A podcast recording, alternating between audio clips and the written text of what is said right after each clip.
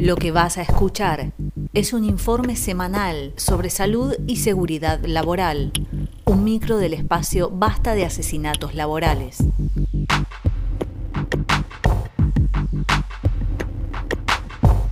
Más allá de la pandemia, los asesinatos laborales, mal llamados accidentes, siguen ocurriendo.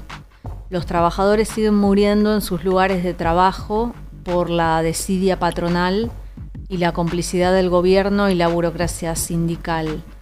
La debacle económica facilita a los empresarios avanzar sobre las condiciones laborales, mientras que los trabajadores se ven forzados a incrementar los ritmos de trabajo para luchar contra la inflación con salarios cada vez más desvalorizados.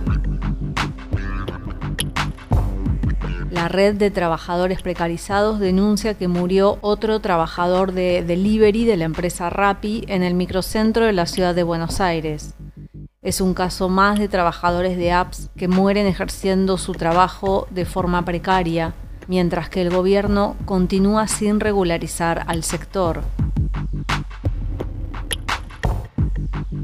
Cristian Palavecino, un trabajador de la Cooperativa de Electricidad y Servicios Públicos Santa Elvira, murió electrocutado mientras realizaba una instalación de fibra óptica. El hecho sucedió en la localidad de La Rudé, provincia de La Pampa. Aparentemente su casco habría tocado un cable de alta tensión.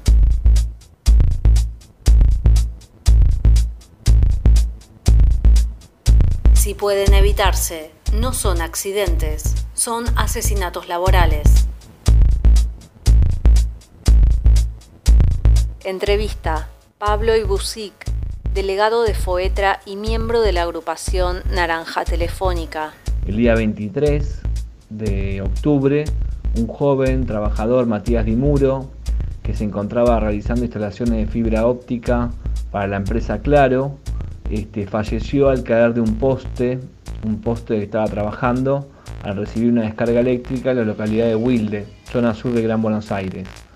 En primer lugar, quiero destacar que el plantel exterior, donde trabajaba Matías y trabajan otras cientos de compañeros, es un plantel con condiciones muy deplorables, porque estas empresas tercerizadas, llamadas en este caso Global Connect, que trabaja para Claro, pero también trabaja para Telecentro, Cablevisión, Telecom, eh, reducen costos y hacen el cableado arriba de las luminarias de la municipalidad, del tendido eléctrico, este, por debajo del tendido eléctrico, utilizando los postes de luz municipales que son de hierro conductivo, donde no se respeta la mínima distancia de separación entre líneas de sur y el plantel de fibra óptica, y obligan a los trabajadores a subir esos postes valiéndose una escalera, este, cuando debería haber hidroelevadores, y exponiendo a los trabajadores tanto al riesgo eléctrico, como fue en este caso que decidió una descarga, como al trabajo en altura en condiciones de precariedad laboral.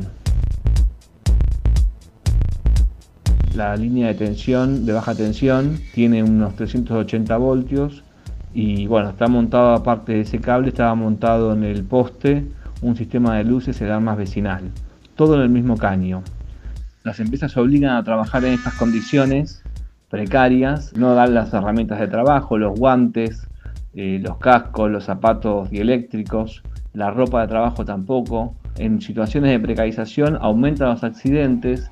Esto es un fenómeno en todo el gremio de las telecomunicaciones, no solamente de tercerizados, sino también de efectivos en muchos casos.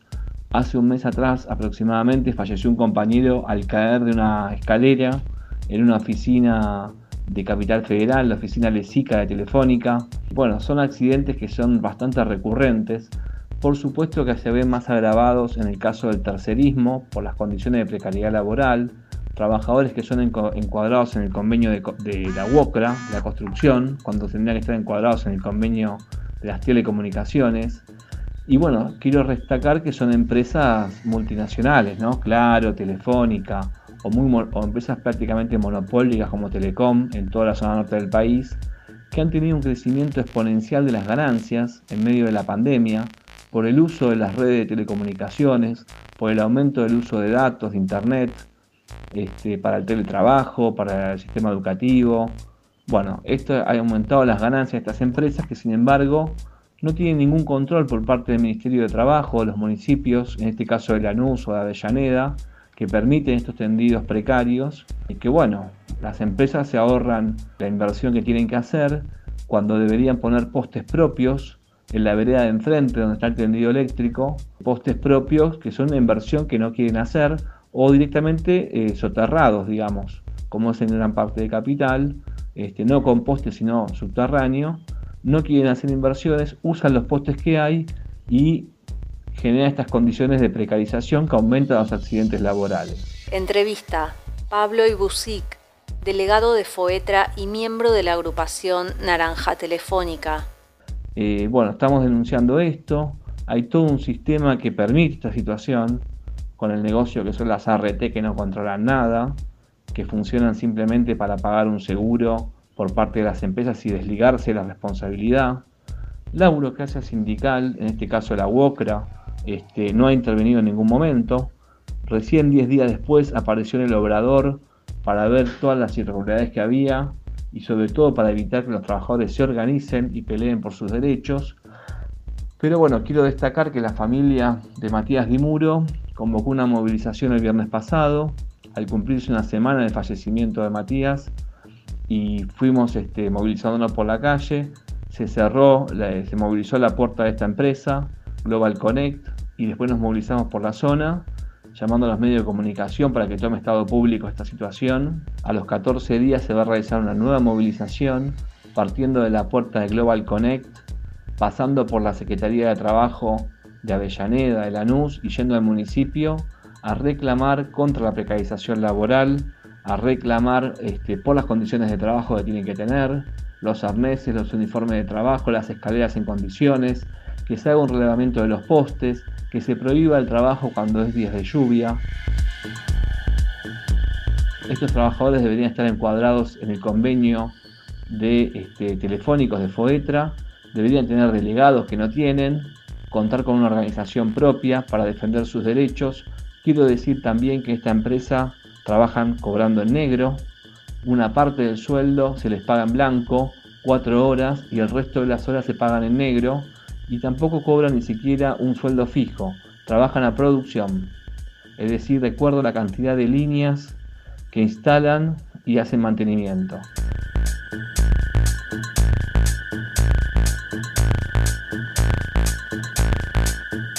Este fue el informe semanal sobre salud y seguridad laboral, un micro del espacio Basta de Asesinatos Laborales. Seguimos en Facebook, Basta de Asesinatos Laborales.